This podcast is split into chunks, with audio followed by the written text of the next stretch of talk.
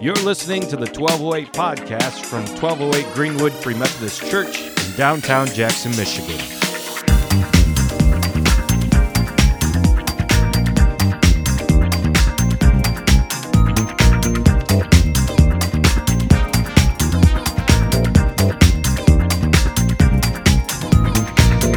All right, so what I planned on getting up today to talk about was listening to the Holy Spirit's wisdom. So we've talked a lot about the Holy Spirit in the past few weeks. It tends to be one of my favorite topics. Tends to be one of the reasons I became a pastor.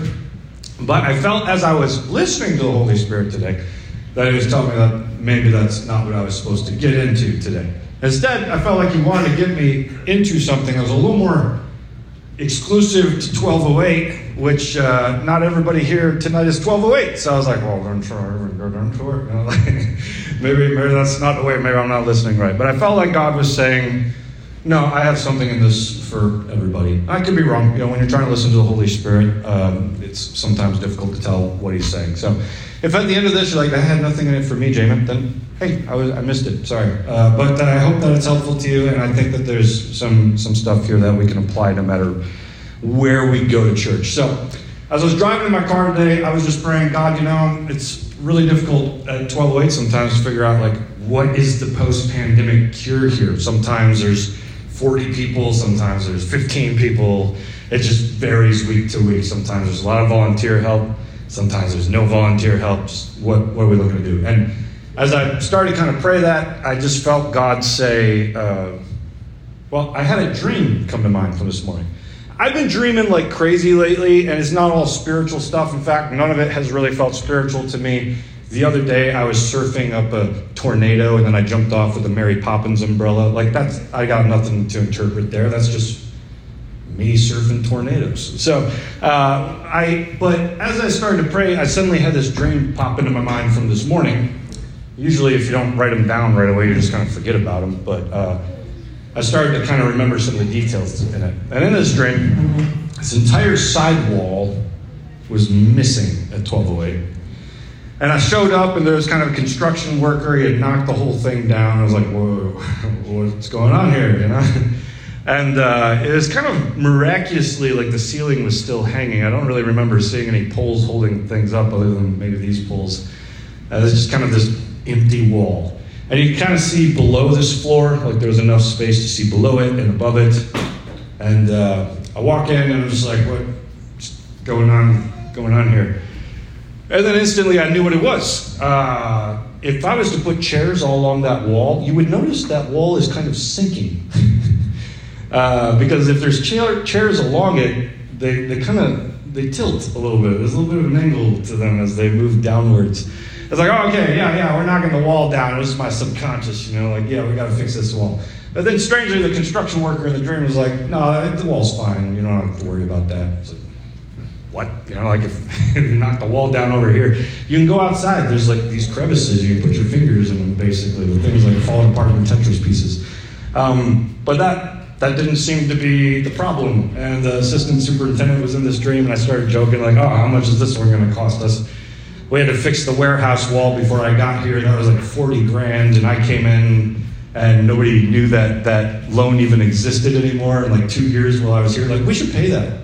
What are you talking about? so, uh, so we had to start paying this wall loan, and unfortunately, a bunch of that was forgiven us. Uh, but yeah, I'm just trying to kind of like sort through this dream. And then as construction worker's going about, he kind of points at something sort of like in the base or I guess foundations, if you will. He says, That's poison. Oh, oh, oh, you mean like, you know, mold or something? Poison seems like a weird word to be using on a building. But, anyways, then I woke up. And as I'm driving my car, I like pulled into a bank parking lot. I was like, know, that dream was kind of obscure. Like, those are weird things to, I, I don't know. I'm just going to think about that for a minute. As I thought about it, I felt um, whether it was spiritual or not, I just felt like God maybe putting on my heart, like, Jamin, you, your church needs to strengthen itself as you move forward. And I mean, I can see that as a pastor, I can see all the different ways in which we truly need to strengthen ourselves, or we would meet an end. And I see that in the Bible too. In the book of Revelation, Jesus writes letters through John to seven churches. And the letters that get to the churches a lot of times, like, look, you got to strengthen yourselves or you will meet your end. The churches actually have a choice in them. Jesus says, look, you got to change it or I will take your lampstand from you. And we're a lampstand right here in this area. We make an impact. Over the last five months, while I've been doing all these demonic deliverances with people, I've seen how much they don't like our church. And one particular one that me and Casey went to, the demon spent a whole lot of time constantly reminding me how small 1208 is. oh, Jamie, your church is so small, you can't even grow it. How long you been there? Come on. Oh, shut up, first off. I don't need this talk. I was like, why, why do you care so much to be spewing all that out on me? Like, clearly you're trying to, like, agitate me and make me want to quit, you know? If a demon wants to make, here, here's the rule of thumb, okay? Whatever a demon wants you to do, do the opposite, all right? So if a demon wants you to know how small your church is, lean into God's truth because it's lying to you about something. It's trying to diminish you. Another time, there was one time where uh, I was having a really hard time getting this one specific demon out. Its roots was pretty deep in that particular case. And it just perked up at one moment and looked at me and said, Tonight's the night where you fail to be a pastor. And given the content of what it was saying that I'm not going to get into, like it was a very deep, deep, painful way in which it said that. Tonight's the night where you failed to be a pastor. Why does it care so much that I'm a pastor? Why does it care so much about 1208?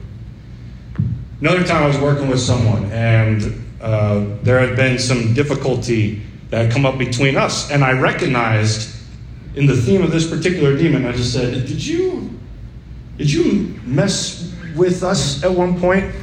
And said, "Yeah, I was trying to break the anointing off of you."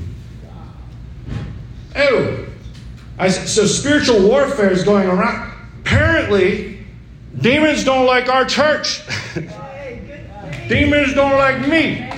Demons don't like you. It's not that surprising. I mean, this is just basic gist right here. But if they don't like your church, then guess what? It means you're making a difference. And on this particular area of Jackson, we are the Flatiron District Church. We belong right here to serve these people. And in a post COVID world, it is so easy to fall into apathy and lose, in next week, 11 years worth of work of 12 away. Right, here's the honest truth we have to strengthen ourselves as 1208ers. We have to step up because if we don't, our lampstand will be taken from us. In some very tangible ways. I mean, the first one is just financial. I mean, we talked about this before. And I'll be a little more direct about this right now. Um, we've been saying this year if you don't give, we will not be able to make it another two years or one year. That has not changed anybody's giving. And those of you who are faithfully giving, like, you know, you're already doing your part. But we have a lot of different kinds of giving that goes on here at 1208. I'm not just saying, like, if you don't give financially, you're not giving in some other way. I totally get that. But um, some people give none, some people have lots and give very little. Uh, some uh, have been faithful for years and years and years of giving. But one of the difficulties is, uh, as I've had to fill in so many different gaps at 1208 over the last two years of, of taking on tasks, as volunteers have dwindled away, one of the things that I've had to take on is all the accountant stuff, which I hate doing. If anybody wants to do some accountant stuff, talk to me. You're, you're my person. Uh, but things like that, when I have to make all these receipts, now I see right in front of me that uh, last year the like biggest givers in the church was my family, which is fine. I don't mind that, and I don't say that to brag or anything. But you know, I'm 28 hours at this church. I have been for a long time. I make I think $28,000 a year here, which is not very much. Now I work other jobs. Jody works a job, but between us three, we, you know, our 10% ended up being the max amount. And I say that just as like a, a way to kind of gauge like where our, our giving is at. 1208 cannot continue if it cannot pay its bills. And our bills are very, very minimal. So I encourage you to truly, truly, don't just hear the words of Jamin said, go pray about it. You need to pray about it. If you like 1208, if you have benefited from this and you want 1208 to continue, I'm not telling you to pay it so that I get a paycheck. I'm telling you to pay it because we cannot exist without it. So as you give into that, allow God to speak whatever He wants to speak into that. Otherwise, if we sow nothing into it, we cannot maintain this building. We cannot maintain really any of the things that, that we need to do. And we've seen a lot of other difficulties. It's not just financial giving that, that's been a struggle. Since COVID hit, there's just been a drop off of everything. I mean, do you guys remember dinner church? Like real dinner church? Two and a half years ago, March, what? First week of March, there was like triple digits in here. We were in 90s to 100. It had been that way for about a month. And then COVID hit, and it was still like day three. Nobody really knew if they were shutting things down or whatnot. And we went from 100 people to, it was like 17. And honestly, it hasn't boosted up that much since then. And we've tried and tried a lot of different things along the way. And we have tried and tried to find volunteers to step up and take different things. And that hasn't really worked. And the board had to call attention to, to this the past month where they said, Jamin, you're just running the Jamin show at this point. And I realized, yeah, I've sinned against you all in that way. I have taken everything. Brian, I appreciate it that you're like, Jamin, I'm doing the announcements now. Thank you. I need someone to step in and tell me that they're going to take something. Because I tend to do whatever comes up. And in COVID, all pastors did everything that came up as they lost all, all people who didn't want to find a way to volunteer. That was difficult for me, not because we were all trying to figure out what is proper COVID precautions in the midst of a global pandemic that nobody knows how to handle. The difficulty for me was we've spent years preaching about suffering in love for the sake of loving others. And we could not get any support in any of the things that we did because COVID might be a possibility that we might get it. We were practicing safe precautions but we wanted to ensure that we wouldn't get sick. And if, if we're afraid of that, then we can't serve people. Whereas Jesus was willing to get into the mess of sickness for the sake of loving others. He didn't tell the leper to stand away, he went and touched them. So when we had things like food banks, and we stopped doing it because we didn't have the volunteer support or the people coming to get it, well, that's partially because nobody wanted to take the risk to step out in love and faith and say, I'm willing to get sick if it means giving someone who needs food food. And after years of preaching about suffering lovingly, we all stepped away from it. There's a lot of different ways in which we have suffered throughout that, that volunteers are very, very low at this point. Computer sound system, nobody's filled that in in years. Uh, some of the basic things like that. Children's ministry, we haven't been able to launch it because no one has an interest in leading it. Nerd Church lost 90% of the people who started it, and it just continued with the people that it reached. And it still continues, and it's mostly the people that it reaches. Um, several have walked away from Christ here at 1208, and I still don't know that you've all noticed it. We're hurting. And we have a chance at this church and every church to either be a lampstand or to let poison come in the foundation. And I would think in this case that the poison for 1208 is just apathy. I'm not, I'm generalizing, you realize. Every one of you in here, like, I am not the vine and you're the branches. Jesus is the vine and you are his branches. So if I'm speaking something that sounds like conviction and it just bounces off of you, don't listen to me. That's not for you. I'm generalizing, I'm speaking it out. But if you feel like the Holy Spirit's saying, yeah, the branch is, is dwindling because it's not finding the support that it needs in the church, then take that moment and say, God, I need more nutrients. I got to plug into you. Help me plug into you. And when you do that, that will support not only you, but us. 1208 is you. The church is you. Church is not Jamin. Church is not a pastor. You know? Church isn't even Jesus.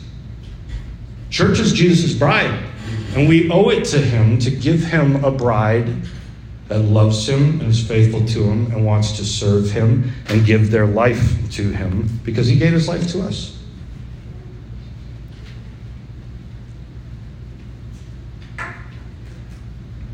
So, whatever it is that the Spirit puts on your heart, of things that you, you just feel like, I really got to participate in that way, I encourage you into it. Church is not a service, church is not a place we go to listen to a message, church is not something that we show up late to and then leave early. Church is not the same two to three families doing all of our dishes every Sunday night. Church is not two to three families providing all the food, which we don't even have budget in the food for food. The, the food comes from two families paying for it every single week. And then other families that occasionally are bringing in sides and trying to help with that. We are struggling. And we can be stronger than this. And if we're not, 1208 does have an end date because eventually the money and the volunteers and the support does run out. And I don't think Jackson needs us to disappear. I think Jackson needs us here. I think this is our community. These tables were filled just years ago with hurting, broken people who needed the gospel these tables were filled with the ministry of Jesus sitting around getting to know strangers. But now, when we have strangers, there's nobody around to sit with them, nobody around to get to know them. So, I apologize if tonight's message feels harsh or anything. I just think there's some times where the Spirit calls us to get the poison out. The church needs a wall. And Jesus is the cornerstone, is what the Bible says. Uh, the cornerstone is the thing upon which two walls sit, it, it, holds the whole thing together. And if you don't have Jesus at the cornerstone, the whole thing fails. And I feel like in kind of the dream that I had this morning is like, we got the cornerstone, we got a wall, but we have a ceiling that's magically hovering. And eventually those things give out. We need to put up the rest of the wall to stay strong, to stay supportive. Now, Jesus changed the whole world with 12 people. It doesn't take that many to change the world, but it does take people who are willing to really put it on the line.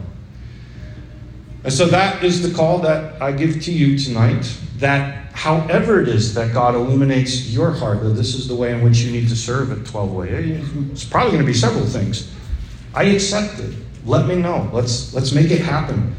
Because we're getting into summer now and we've tried to do this dinner thing for a while and that's been difficult and usually at 5.30 no one's here to eat and we really get going at like 6 6.15 so like we need to we need to already sit down as a board in the upcoming weeks to say what are we what are we doing right now? Let's not put all of our time and energy into things that aren't working do we need to think of a new way to go about things? Do we need to find a, another strategy yet again? Isn't this fun, changing up church so constantly? to try to figure out how to reach people in a post pandemic world. What do we need to do? What do we need to do? Or racking our brains over it. And the Holy Spirit has wisdom for it. But you know what? Nothing moves forward without His blessing. And churches that do move forward from franchising and doing all these things that just work out because it's marketing and statistics, they get the fruit of their labor from that. But when we really press into the Holy Spirit, like what we've been trying to do with Spare Um, is just show up Wednesdays, God, just come and talk to us. Just come and be here. Those are the times where God really shows up. And when God really shows up, things change. Somebody had a vision of uh, that room just filled with dirt up to your hips. And as people came and prayed and cried, the tears watered it and life came to be. That's what we're looking for. Holy Spirit, come teach us what we're supposed to do. Jesus had tactics that were natural. He also had the Holy Spirit, who was supernatural. We need that too. If you want that, you've got to be hungry for it. The Holy Spirit might be a free gift given to you, but it often comes with a cost. Free with a cost. I know that's kind of a conundrum there, but it, comes with the cost of, of really giving your life over to that. If you want the greater depths of what God wants to do, you got to give it over. So, as we try to figure out where God is calling us next, I, I ask you to bring yourself before God in prayer. God, what can I do to serve your church, to serve your bride? How can I get involved? What am I uh, talented at? What are the gifts of the Spirit that you've already deposited into me so that I can take that and deposit it back into my community? And then the church becomes healthy because it starts living as a body where all the parts start moving. And that, that is the beauty of what God wants to call us to. So, again, I realize we're all in different places.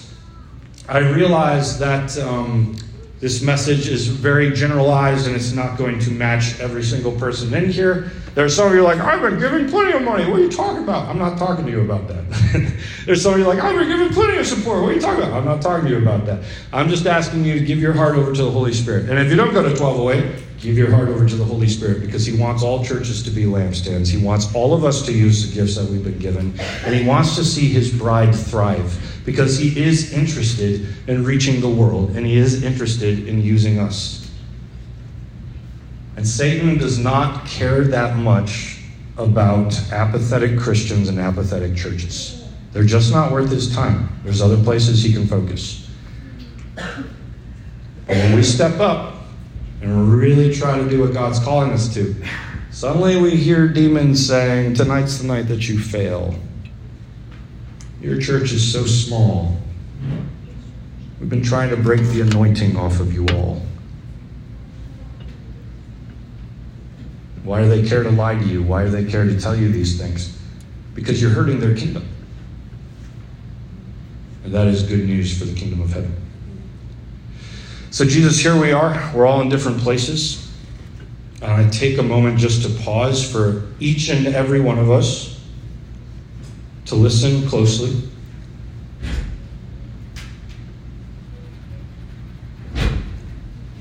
That you would put in each one of our hearts, even in our children, that they would hear what you are gifting them with, what you are calling them to. You did not make your church to dwindle, you made it to thrive. You did not give it a spirit of fear, but a spirit of power.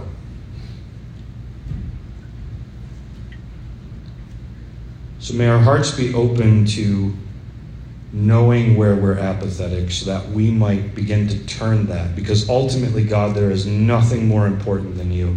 If we put you first, all of our other idols start to fall. We put you first, all the lies we're believing start to, to fall apart. If we put you first, the poison in the foundation starts to, to go away. You care about Jackson. You care about the Flatiron District. You care about our community. And God, we don't, we don't know how to reach them post pandemic right now, but you do. And God, I think of a pastor at a big conference I saw once. And I was so tired of hearing about pastors giving all these tips and tricks that they did that just made everything come to life. This pastor just said, oh, I had to remember, I told God very early on that um, I needed to remember that all we did was pray. And that's how we grew. All we did was pray.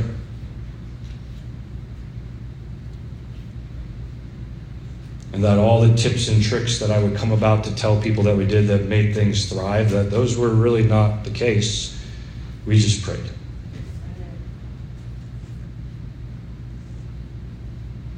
Teach us to be a praying church. Teach us to be a church that puts their faith into action, both here as a body, but also in our individual lives, where we work, live, and play. And Jesus, I pray that any of the words that I've said so far that uh, may have come across um, harshly, I pray that right now um, you would correct those. Because I remember when I asked you if I was really supposed to kind of preach into this message, you told me that uh, I needed to put out any fire in the message and preach it with compassion. And I apologize if I've somehow missed that boat. I, I mean to preach it with compassion that God, as a pastor, I long for everyone in this room to experience you on a deeper level, to hear your voice, to know you more intimately. And I know that that comes about as their spiritual life grows with you. And it can't grow isolated, it, it grows as a community. So help us do that.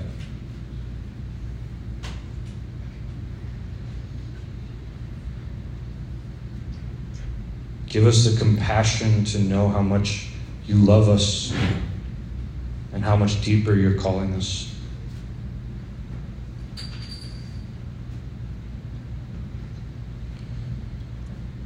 God, we know that we reap what we sow.